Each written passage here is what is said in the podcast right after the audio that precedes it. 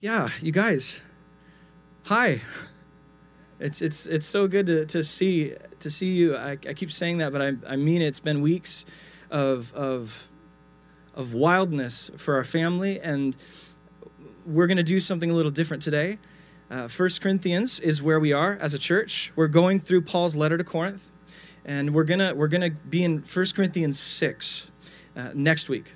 Okay, next week it, because uh, what the elders and the leaders of this of this church we kind of all prayed and, and realized that there's something there's a gift that god has for us to process through kind of uh, what my wife and what i have walked kind of walked through the last month. And a lot of you have been praying for her and i thank you for that. And so today we're basically going to take a moment and um, and and and we're going to invite you into our journey basically. I think uh, Benji alluded to that last last week, and we're going to do that today. Um, part of that is because you know we had a 15 minute like a testimony of our lives to share, and then I didn't know how to like transition into 1 Corinthians 6, which is all about like how the church doesn't isn't supposed to sue each other or fornicate. And so like and so I didn't know how to make that transition in, in, in one gathering. So we're just going to separate them cleanly. And we're going to focus on uh, the content of 1 Corinthians 6 next week for that reason. And so uh, for today, you guys, I want to say we love that you're here. If you're new, welcome. If this is your first time with Park Hill, welcome. We have a connect desk it's back okay? Before covid we had a connect area in the back of the room when we were in that building. Uh, but now we have that desk. It's pulled outside and it's over there by the wall where the coffee used to be. So if you desire to get more connected to the life of this church or figure out what that even means we're a church that gathers on sunday and we scatter throughout the city in communities. Feel free to get connected over there for that. Um, so, like I said, we're praying this week and talking as leaders. And, and Sandy and I uh, have decided I'm to I'm gonna do the talking here. Uh, she, she basically created these notes with me. We've decided to give what I hope is not just a personal update, but uh, also a prophetic encouragement born out of our journey to open the door for hope and healing to fill, to fill our lives, uh, your life in this moment. Um, that's why I welcomed you if you're new. Uh, this we're we're going going deep together. This is a family discussion, and you are welcome. Uh, I want to start though by reading through a psalm that has brought our family some peace this last month, Psalm 139. So if you could turn in your Bible, like your Bible, that's awesome. Turn your Bible to Psalm 139, and we're going to walk through this beautiful song. Three millennia old, and this has sustained God's people for that long. The psalmist writes, you, you have searched me, Lord, and you know me. You know when I sit and when I rise. You perceive my thoughts from afar. Let's just let that soak in. You discern my going out and my lying down. You are familiar with all my ways. Before a word is on my tongue, you, Lord, know it completely. You hem me in behind and before me, and you lay your hand upon me. Such knowledge is too wonderful for me, too lofty for me to attain. Where can I go from your spirit? Where can I flee from your presence? If I go up to the heavens, you're there. If I make my bed in the depths, you're there. If I rise on the wings of the dawn, if I settle on the far side of the sea, even there your hand will guide me, your right hand will hold me fast. If I say, Surely the darkness will hide me, and the light become night around me, even the darkness will not be dark to you. The night will shine like the day, for darkness is as light to you. For you created my inmost being. You knit me together in my mother's womb. I praise you because I'm fearfully and wonderfully made. Your works are wonderful. I know that full well. My frame was not hidden from you when I was made in the secret place, when I was woven together in the depths of the earth. Your eyes saw my unformed body. All the days ordained for me were written in your book before one of them came to be. How precious to me are your thoughts, God. How vast is the sum of them. Were I to count them, they would outnumber the grains of sand. When I wake, I'm still with you. If only you, God, would slay the wicked. Away from me, you who are bloodthirsty. They speak of you with evil intent. Your adversaries misuse your name.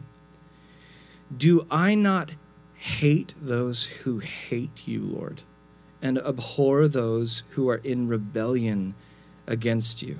I have nothing but hatred for them. I count them my enemies. Search me, God. Know my heart. Test me and know my anxious thoughts. See if there's any offensive way in me, and lead me in the way everlasting. So that, that psalm, we come to it humbly. We don't we, we we're tempted to come to it with our enlightened, Western, affluent, progressive lenses. And we forget that Psalms, the whole Bible, in fact, was written by those that experienced daily more suffering than you and I can imagine. The Bible was written by the underclass. The Bible was written by the oppressed and the afflicted. And we have a problem now because we come to chapters like this and we think, there's no culture barrier. It's just talking to me. And we, we read verses like, Away from me, you, you who are bloodthirsty. Lord, I hate those who hate you. We read these strong language, these strong moments of strong language, and we, and we, and we, we feel like there's intolerance in the water or something. But that's because we come to the Bible with our enlightened, progressive, dare I say, Western often white lenses. And we forget that this book was written by those who had the oppressor's boot on their necks. And just 600 years ago, the amount of suffering the average European faced in their family was, was unimaginable to us today. You have households where if you're, if you're, if you're 10 years old and still living in Europe, uh, you're, you're lucky during many centuries.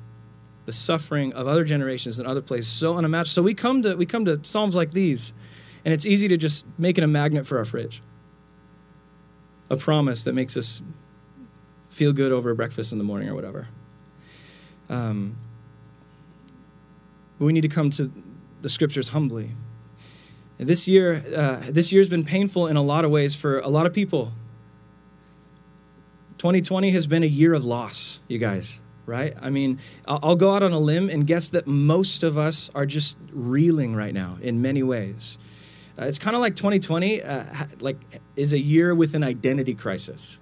Like it's kind of like this year started out wanting to be 1973 with presidential impeachments and then it jumped back to 1918 with a pandemic. And then since then it's been vacillating between the 60s and the 30s with racism and civil rights and then back to great depression vibes.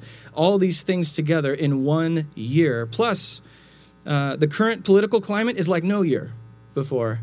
Um, and then a million acres of california burns down to the ground. Just add that. And then on top of that you right here there are hundreds of stories of loss in, on this promenade right now. Personal loss, personal grief. High schoolers that didn't get to be applauded as they graduated. There's so many jobs and uncertainties, so much, hundreds of stories. This is a time of loss. And uh, Saint Ignatius of Loyola, he, you know, 500 years ago, he had a word for this in spirituality, it's, it's called desolation. So, so Ignatius came up with these two buckets that are really helpful for people walking with God consolation and desolation. They're two ways that we come to God, really. And uh, basically, Ignatius took the storm of our feelings and emotions and put them in those two buckets. Consolation, it describes the feelings that move us toward God and toward others. And it's when you're grateful, and it's when you're around the table saying what you're grateful for at Thanksgiving, and it's faith and hope and love, and it leads you to peace. And it's commonly experienced as like joy. Consolation is part of walking with Jesus, and it, it can include sadness, because sometimes these sad feelings are welcome and they make us grateful for what we have. Um, the other category, though, is desolation. So you have consolation and then you have desolation. And, and desolation takes us away. It wants to take us away from God and others. That's its goal. And it's commonly experienced as anxiety and restlessness and, and doubt and anger. And it often includes pride and lust and self centeredness. One of the sure signs of desolation is spiritual laziness. Like, usually, if you're in desolation, um, you're not naturally inclined to pray. God seems nowhere to be found, and it's not worth the trouble to like make contact with Him. Maybe 2020 has been a year of desolation for you. I, the chances are that that's true. Consolation feels like coming home, and desolation feels like you lost your way. And this is where it becomes very helpful, I think. This is where Ignatius of Loyola was brilliant. Um, because when we experience consolation, his whole, his whole instruction stay the course, keep doing your thing. You're doing it. if you're experiencing consolation, if you're experiencing gratitude in the presence of God, keep leaning into whatever that is. That was his instruction. And when you experience desolation, it's, it's, it's also simple, but it's the opposite. It's don't stay the course, change it. Change your course. Maybe it's a mental course, mindset. Maybe it's a discipline of prayer you've neglected, or community, or scripture reading. Change the course through prayer, discernment, spiritual direction when you're experiencing desolation. And ultimately, quiet your hearts, sit with the Holy Spirit, and ask the Spirit when you're in desolation God, what were you up to there? Bring God into that desolation because He was there already. It's just we that need to change our course.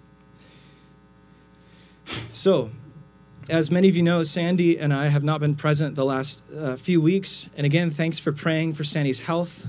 Uh, the dust is finally settling. As of last week, things in our home have begun to return to normal. Um, but we're very much still needing healing. Um, and so we're bringing you in. This has probably been the most difficult and strange month of our lives. And it started, I'll just, I'll just tell a story, I guess. It started in July with a very unexpected pregnancy. um, so after the first after the first two weeks of shock, we were thrilled. Okay, we brought our kids into it, and um, and our August vacation was basically us dreaming with our five kids about what six would be like.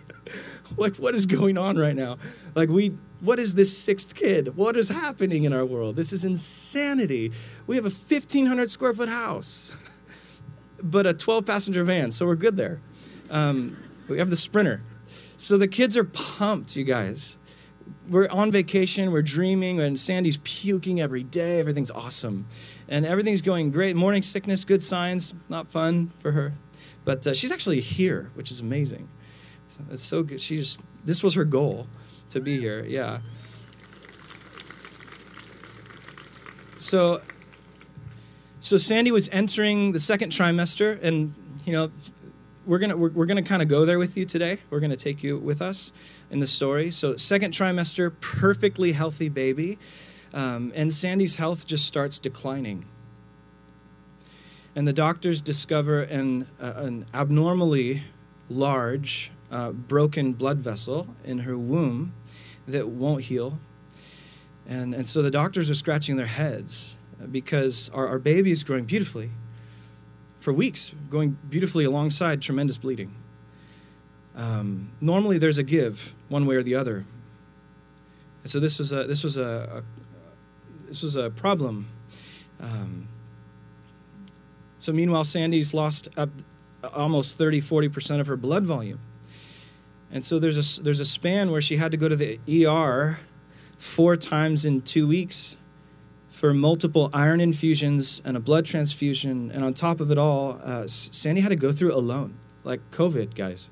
I can't go, I can't be there. So she's days on, on end in basically solitary confinement with really nice nurses and, um, and, and FaceTime with us through, through so much pain and uncertainty. Um, and, and by the way, I get 100% get the need to protect those who are saving lives in the medical profession. So I totally get the ban, 100% on visitors. Uh, but having lived through it, uh, not being physically present with my wife during her moment of greatest physical emotional pain, tremendous. And the doctors kept saying two things. Number one, how rarely they see this specific situation. And number two, that we should essentially strongly consider stopping our, our baby's heartbeat to save my wife's. And, and so, what do you do with that? Like, what do you do when ultrasound after ultrasound, there's, there's, more, there's more features on this, this person, and a heartbeat is stronger and stronger, and um, more and more blood. And, and neither one seems to be resolving. They're both and the doctor said, oh, Yeah, this is hard. Uh, literally, quote, this would be so much easier if the baby didn't have a heartbeat. I'm sorry, what do you want to do? And so we just kind of lived in that darkness for a couple of weeks. Um, and Sandy's blood count got so low that our prayer became, Lord, okay, either miraculously heal. We just taught on this in church. We believe you can do this. Either miraculously heal or take our baby yourself. And, um, and so during this time of, of, I don't know if you call it grief, it definitely was part of it. And one of our other prayers was, God, how do we bring our kids into this? Like on vacation, we were pumped. Like dreaming about this and then coming back from vacation and not really knowing which way it was going to fall. And everybody sees mom going in and out of the hospital. We have a five year old and a seven year old, and we have 12, 15, and 18 year old. How do we shepherd this moment for our family? Um, so by this time, the older kids knew the baby was probably not going to make it. None of them knew the gender yet. So towards the end, we found out the gender. So Sandy and I sensed the Spirit leading us to do like an intimate family gender reveal cake celebration of life intense pastoral moment with our kids. Uh, with the advice of spiritual directors and pastors in our life they're like yeah just celebrate life. Celebrate your fight for life. Celebrate the life that is. And, and bring your kids into the process of hope in christ. And do it and do it with, with a color a colored cake. Um, so we did and before we cut into the cake and showed uh, the pink frosting, uh, we sat down with our kids around the table and we prayed. We prayed for mom. Um, and then I read Psalm 139, the same psalm we read together today. For you created my inmost being. You knit me together in my mother's womb. I praise you because I'm fearfully and wonderfully made. Your works are wonderful. I know that full well and I, you know, stop to ask Harper or River, like, hey, what, what does that mean to you? What is happening? Like, well, and they'd feedback, and and my frame was not hidden from you. Your eyes saw my unformed body. All of these things, and when I, when I when I awake, I'm still with you.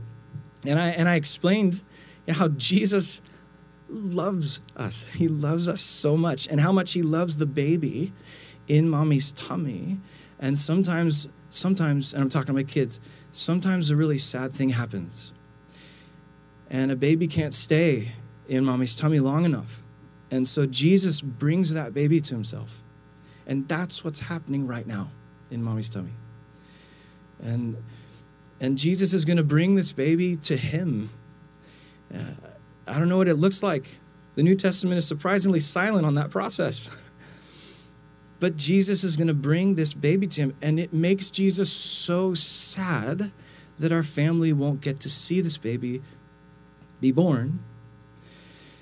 But guess what? I'm still talking to the kids. And it came to me in the moment. I didn't plan this part. I'm so thankful for the Holy Spirit. I'm like, but guess what? Do you do you guys know why we follow Jesus? And they, you know, they answered. I forget what they said. Um, probably great answers, but I had an answer for them. Um, do you know why we follow Jesus? We follow Jesus, Harper, because Jesus is the only one strong enough to bring all the dead people and all the living people together again forever. He's the only one strong enough to do that. He's going to do that. Everyone who follows Jesus and every baby that's ever died is going to be raised back to life, and we will be with Jesus forever. And that, you guys, kids, that means when Jesus comes, he's going to bring this baby. he's going to bring this baby, and we're going to meet this person. And guess what else? And I like put, pulled out the cake. Like, guess what else? We found out if it's a brother or sister. Do you want to know? Do you want to know who you're going to meet? And, uh, they're like, cake.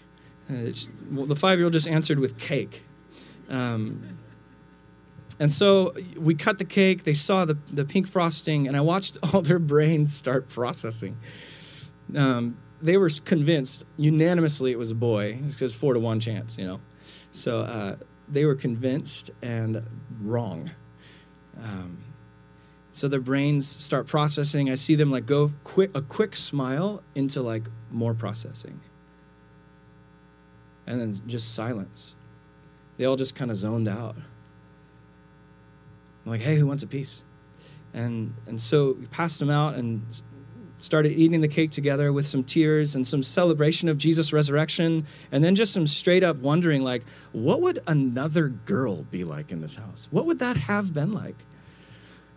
Like, Harper's so much right now. like, what would double Harper be? That's insane. What would that have even been like? We're going to know someday. And from that night on, Sandy's health continued to decline dangerously. And so, you know, after much prayer and crying and wisdom from our community and from doctors here in, your, in this church, can't thank enough the medical professionals in this church who have advocated for us and, and spoken into this moment as spiritual brothers and sisters. Um, just like how to move forward with a decision in this moment that seems to be never ending hell.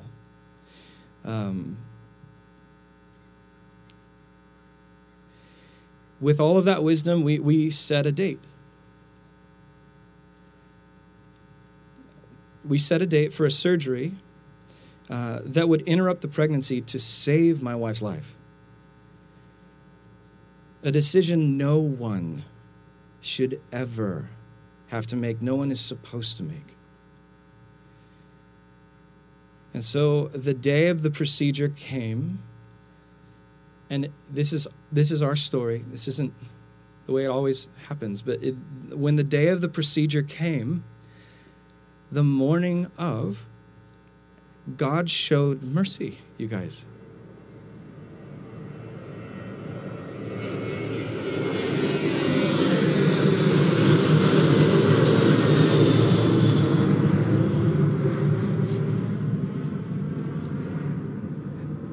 As we are walking into the hospital doors, God took the baby himself.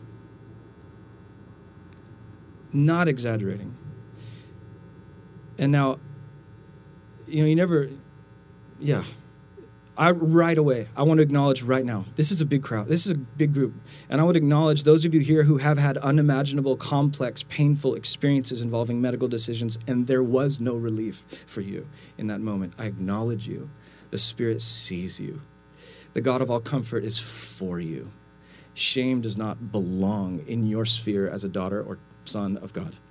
Um, and, and I want to acknowledge those of you where there was no relief the whole way down in the moment, and it was complex and it hurt. I do not presume to know your specific pain, but please allow me to speak directly to your heart. Psalm 34 18. The Lord is close to the brokenhearted and he saves those who are crushed in spirit.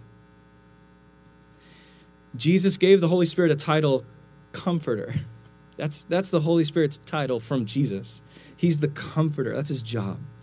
And he's here. He's in the local church. He's at the bread and cup. He's, he's, he's in the moment that we eat and drink the juice peel back lid thing that we're going to eat.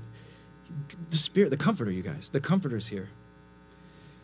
The comforter who's addicted to being wherever the mess is from the second line of the Bible. He's here hovering over chaos, literally dying through Jesus to bring you into his family. So, um, this is the call today to bring your desolation to God. Bring your mess. I'm a, Sandy and I are a mess right now. Like nightmares and night sweats still. Like but we're gonna we're gonna come we're gonna come to the table with you as a mess. Because where else where else do we go? The meal of Jesus. Sandy and I are bringing you into this story not because we're all healed and feeling great, but because the opposite. Um, and we have no choice right now but to bet everything we have on a God who entered willingly our mess uh, to be with us in it and then to knowingly be rejected, we rejected him and to absorb our rejection and, and absorb all of our mess into himself and then beat death. He beat death so that, listen, so we can get our bodies back. all of us get our bodies back.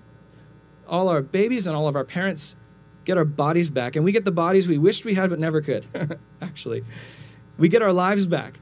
We get to dance and sing, hug, play, eat and drink, create, work, and live and all of that together forever.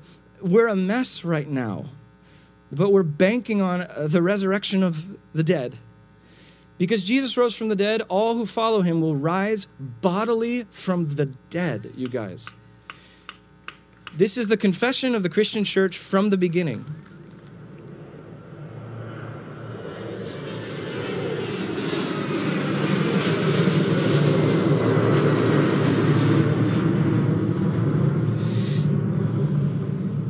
But until then, until the resurrection, you guys, the Wickham family is leaning hard into the Comforter. He's here and he loves the mess. He's been hovering over the mess since the beginning of time. So we're bringing our desolation to God this week. This is part of what you're, you're going to be uh, talking through in community. Uh, Aaliyah had the community leaders pray through desolation and consolation last night in our community leaders meeting. We do the same thing in community. We are a church that doesn't just do this, you guys. It's easy to hide here, it's easy to hide your messes here. Uh, community is the place where it all becomes open to healing, really. Open to healing, open to one another, and open to the Spirit. So if you're not part of a community, uh, join one and participate in the healing of Jesus. So, this is why it's so important to understand God's love.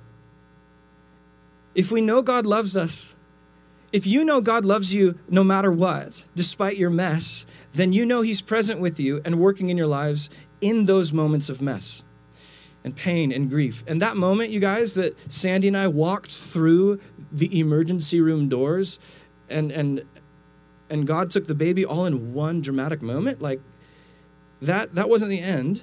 Um, Sandy had two emergency surgeries and a blood transfusion, and because the, the, first surgery didn't work to stop the bleeding after even that, and so the second one was the hysterectomy, and we're sort of just shell shocked, all in one giant fell swoop month. Um, we're a mess. This is, we're desolation. There's so much about this that makes me never want to pray again. And yet, because we trust Jesus and we believe Jesus loves his church, and we trust the Spirit to carry us through, because of all that, we lean hard on our community and prayer and scripture and wise mentors and you guys. I don't, you know, we don't know all, it's impossible for all these relationships to be fully intimate. But we come trusting that the Spirit is doing something beyond the physical, uniting us physically, but beyond, as we eat and drink the meal of Jesus and bring our mess to the table. I'm going to read that moment from Matthew 26, and then we're going to eat and drink. There was a mess brewing at Jesus' communion table with Judas, and Jesus still fed Judas, you guys. And Jesus said, While they were eating, Jesus took bread, and when he given thanks, he broke it and gave it to his disciples, saying, Take, eat, this is my body. Then he took a cup, and when he gave thanks, he gave it to them, saying, Drink from it, all of you. This is my blood of the covenant, you guys. The promise he makes, which is poured out for many for the forgiveness of sin. And Jesus says, I tell you, I will not drink from the fruit of this vine from now on until the day when I drink it new with you in my Father's kingdom. Jesus is holding out. He's going to be with us, and He's going to make all things new at the same time He raises the glass. He's going to clean up our messes and the messes we don't even know how to address, the systemic messes created by millions of people behaving wrongly. Jesus is going to make every sad thing come untrue. The personal, deeply intimate pain, the individual losses, we, we, we come to the table with them because we, ha- we have, where else do we go? Where else is there? We're desperate in our desolation. And we thank God for the moments of consolation and comfort, which seem to be fewer and further between in 2020. And so, can we do that together? Um, notice there's not a, a, super there's not a super clean wrap up to this sermon, other than I'm hungry for Jesus, and I'm going to eat and drink with my family today. We're going to come to 1 Corinthians 6 next week because that family back then was dealing with issues that we still deal with. But today we're stopping and we're saying, Holy Spirit, hover and cover us today. Take us, we pray. Take us into your future. Heavenly Father, you are good, you're kind. And we need goodness and kindness right now. We need a lot more of it in us, in our society. And so, Holy Spirit, would you come? Would you wash us in your love as we eat and drink? In fact, let's eat and drink now. We're going to sing two songs because after Jesus and his disciples ate and drank, verse 30 says, when they sung a hymn, they went out. So we're going to eat and drink now, and we're going to sing a couple songs. So feel free to open up your cup. This is the body of Christ that absorbed every bit of our mess. Yeah, go ahead and eat the body. He's here. It all belongs at the meal of Jesus. And then he said, This is my blood poured out for you. It's, it's based in a promise in my character that I will not fail you. I didn't fail Israel, even though they failed me a bunch of times. and I've never failed you and will never. Uh, so remain in me. Stick with me. Where else, where else is there? Where, where else? And so uh, go ahead and drink. This is the blood of Jesus. The Holy Spirit is hovering and covering the mess.